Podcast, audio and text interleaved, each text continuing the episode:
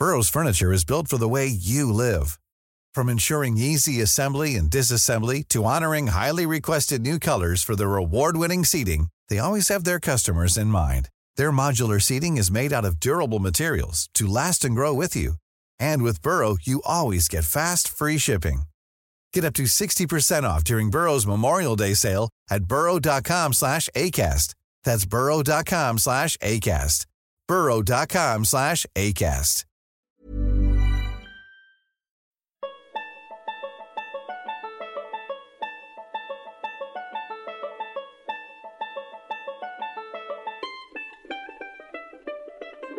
Hello and welcome back to the Holtcast for yet another match preview. This time, same as last week, we're doing another opposition preview. So this time I have Ben from at Total Saints Pod on Twitter. So the at Total Saints Podcast, I guess I should say in full.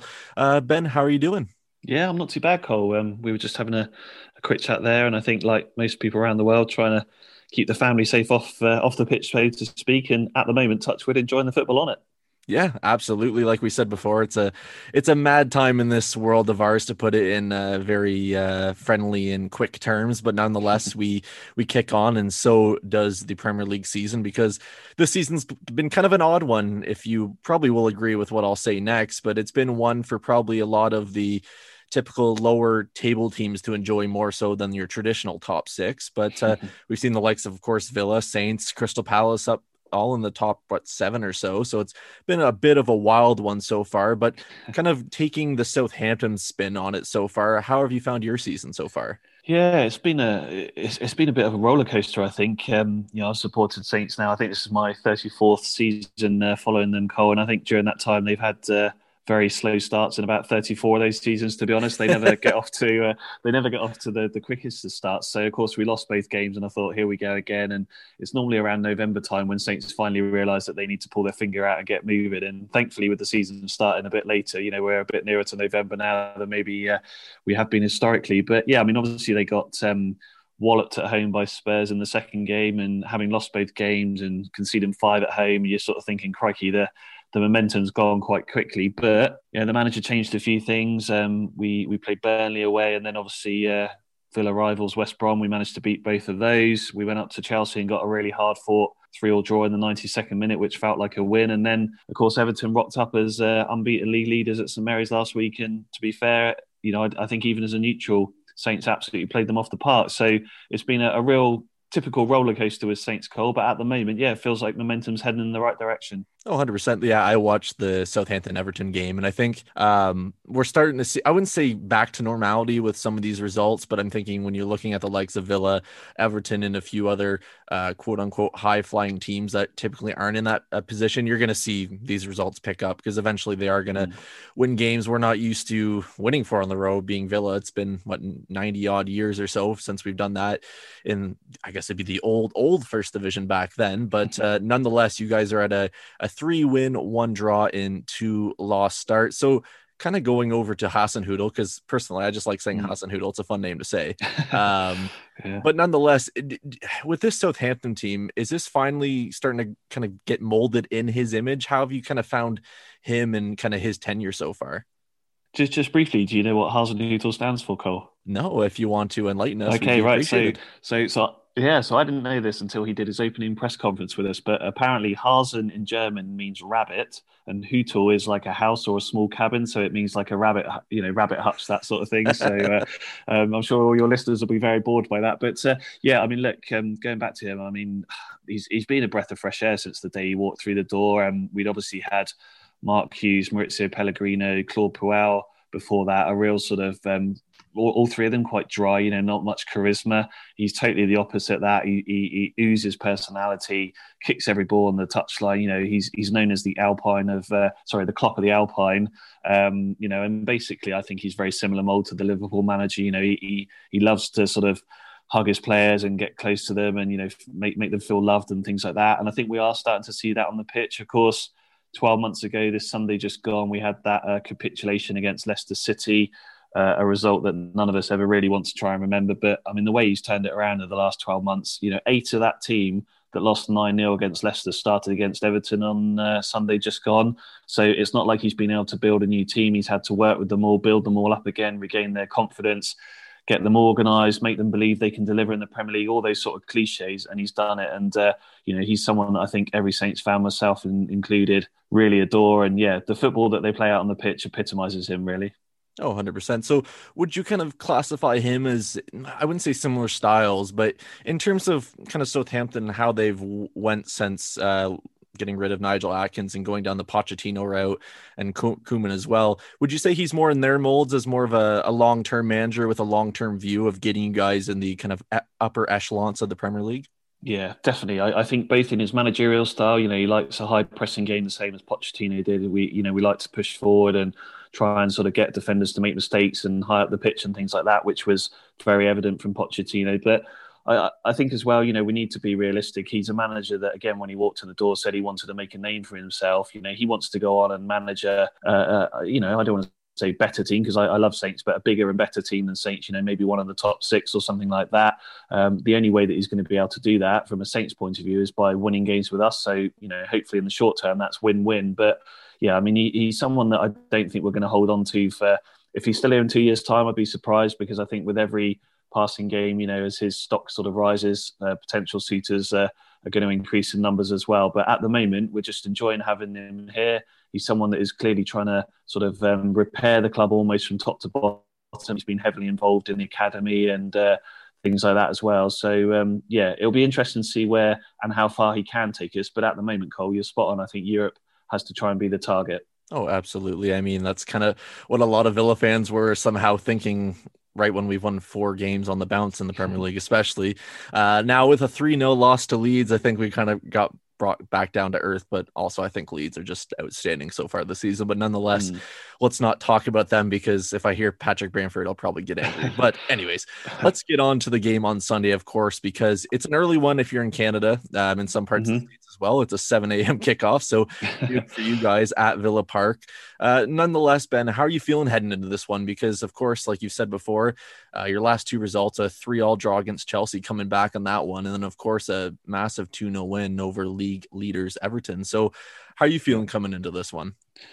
Yeah, well, I think firstly, um, yeah, I'm disappointed I'm not going to be able to watch it because unfortunately over here we're being uh, charged £14.95 if we want to watch it. So I'm sure, like many of your listeners that uh, love the Villa but refuse to pay it, um, it's not a game I'm going to be able to or willing to tune into, unfortunately. But I think from a Saints point of view, I, I think they're going to arrive with confidence, but I think also respect as well. I mean, I, I think you know you mentioned the Leeds defeat there, but Villa have been a joy to watch this season. I think as a neutral, and you know that game against Liverpool was incredible. But as uh, you know, as a as a fan of a club that's had many of our players ripped out by Liverpool, it was also a, a you know very enjoyable night as well. So, um, but but you know, I mean, Villa got incredible attacking players. I mean, Jack Grealish is um, you know a brilliant talent. I, I, think again, it's been great to see him do that for for England. So I think they're they're well aware that he's a player that we're going to have to watch. So um, I, I, suppose the positive for Saints Cole is that they know that Villa will probably look to attack them, uh, being at home. You know that's going to leave gaps in behind, and, and, Saints are quite good on the break, and, and you know they've got quite a lot of pace in their side, the likes of Nathan Redmond and players like that as well. So.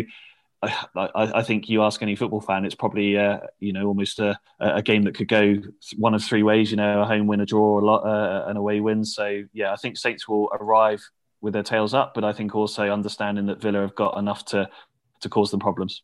Oh, absolutely. Yeah, because it's interesting to kind of touch on that counter-attacking kind of point because when you look at Villa so far this season, we've kind of done it all in terms of play styles where we just blitz Liverpool completely on the counterattack. Uh, you, you, go to the Leicester game and it was it was some back and forth, but it was a lot of either team just holding out and seeing if they could finally get that winner. Us leaving it mm. very late through Ross Barkley, and then you're going to Leeds, and it was a complete shootout in terms of opportunities. And unfortunately, the two opportunities we had before Leeds scored, we couldn't capitalize, and it ends up being a, a massive loss. And our biggest issue looking at it definitely is as soon as we can see the heads drop. And that's been a kind of a, a carryover from last season pre uh, project restart, of course. So eh, that's probably a concern for some Villa fans to see if that kind of edges it back defensively we haven't really changed. You look at Matty Cash being the only real addition back there. Midfield has changed a little bit with Ross Barkley coming in, giving Grealish more opportunity and freedom, taking some of the pressure off him. But kind of going off a midfield battle here, who would you fancy between either midfield because I look at yours, I look at ours, and I, I think that's probably going to be the kind of the key area here who can kind of impose himself in the middle. But what's your take on that? Yeah, I, I, think one player that you didn't mention there as well, um, John McGinn. I think again, you know, as uh, someone that's um, watched him a, a, bit up in Scotland and things like that. You know, just bundles of energy, never stops running, loves to tackle. I remember the game against Saints last year. He uh, obviously um, went in with uh, Cedric Soares and then injured himself and was out for a few months. And uh, it was quite a, a, miss for Villa, wasn't it? So I think you, are right. I mean, that midfield is going to be an interesting battle. We've obviously got James Ward-Prowse and uh, Oriol Romeu who have established themselves as a, a, you know a solid pair in midfield.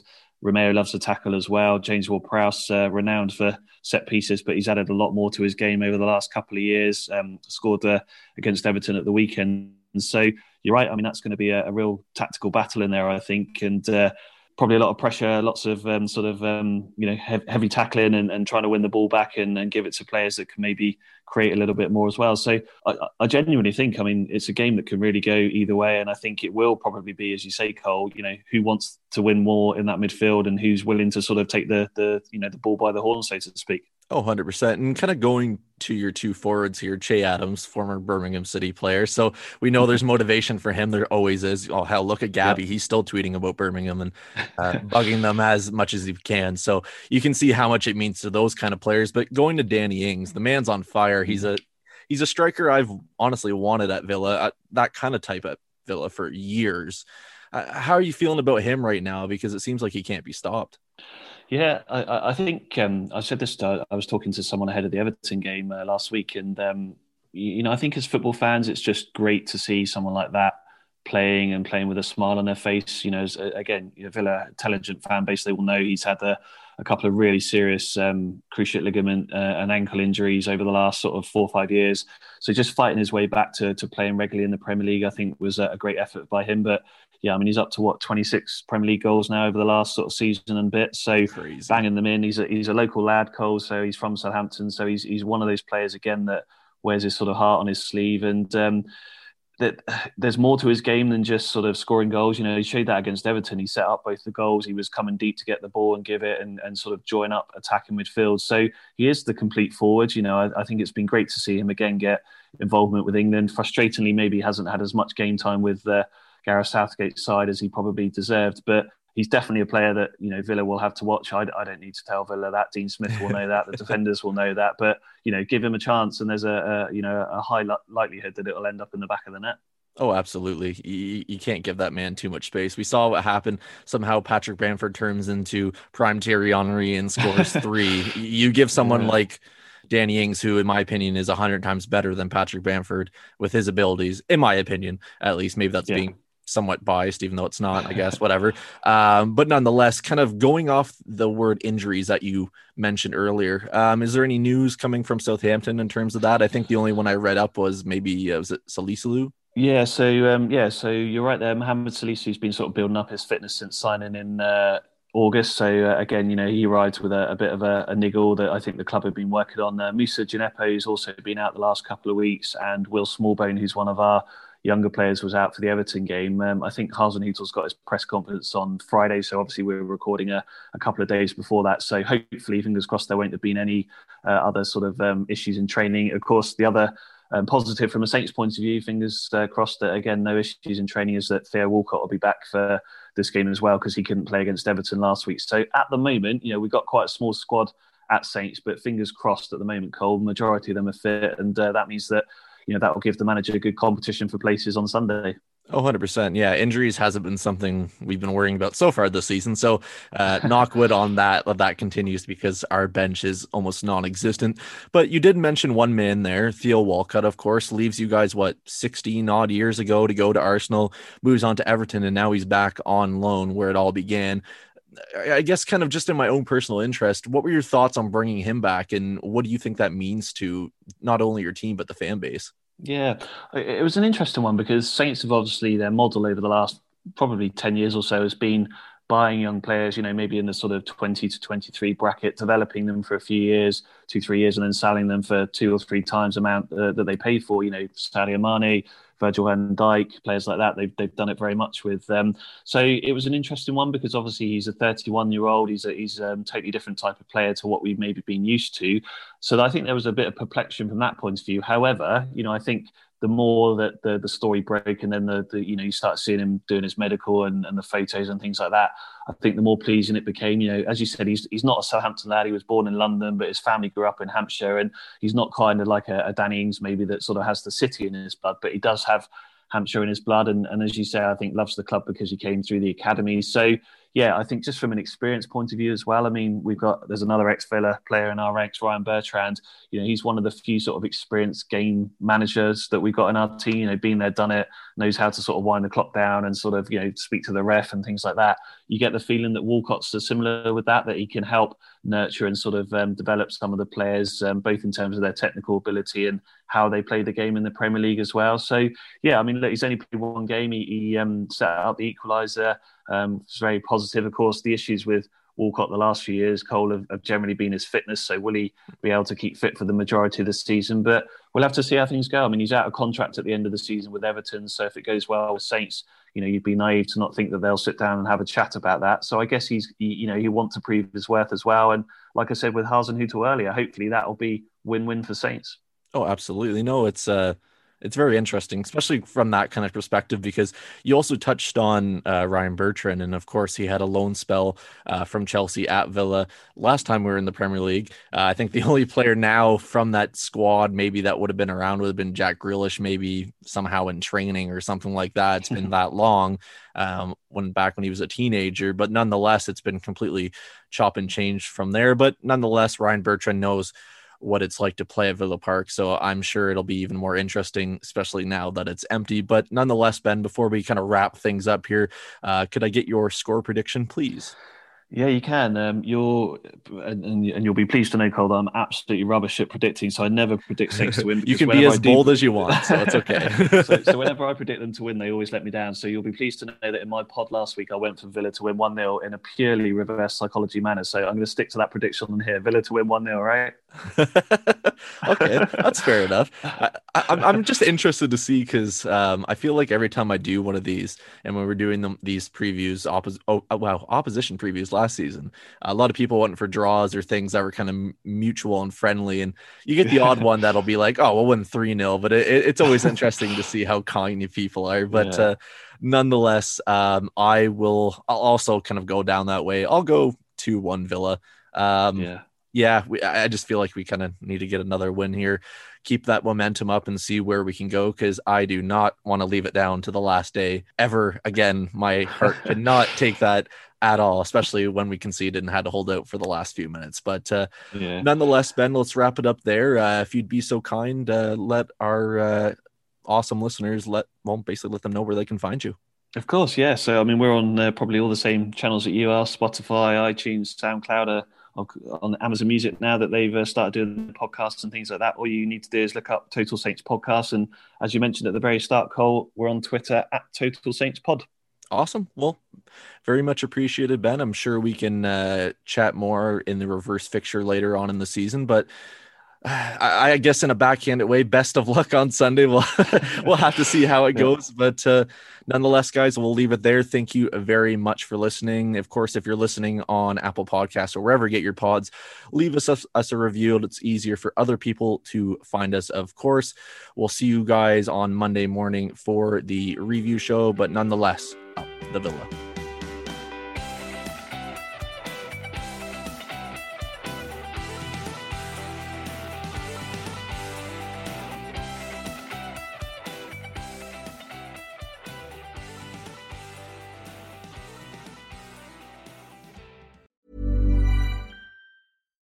Here's a cool fact a crocodile can't stick out its tongue. Another cool fact you can get short term health insurance for a month or just under a year in some states. United Healthcare short term insurance plans are designed for people who are between jobs, coming off their parents' plan, or turning a side hustle into a full time gig. Underwritten by Golden Rule Insurance Company, they offer flexible, budget friendly coverage with access to a nationwide network of doctors and hospitals. Get more cool facts about United Healthcare short term plans at uh1.com.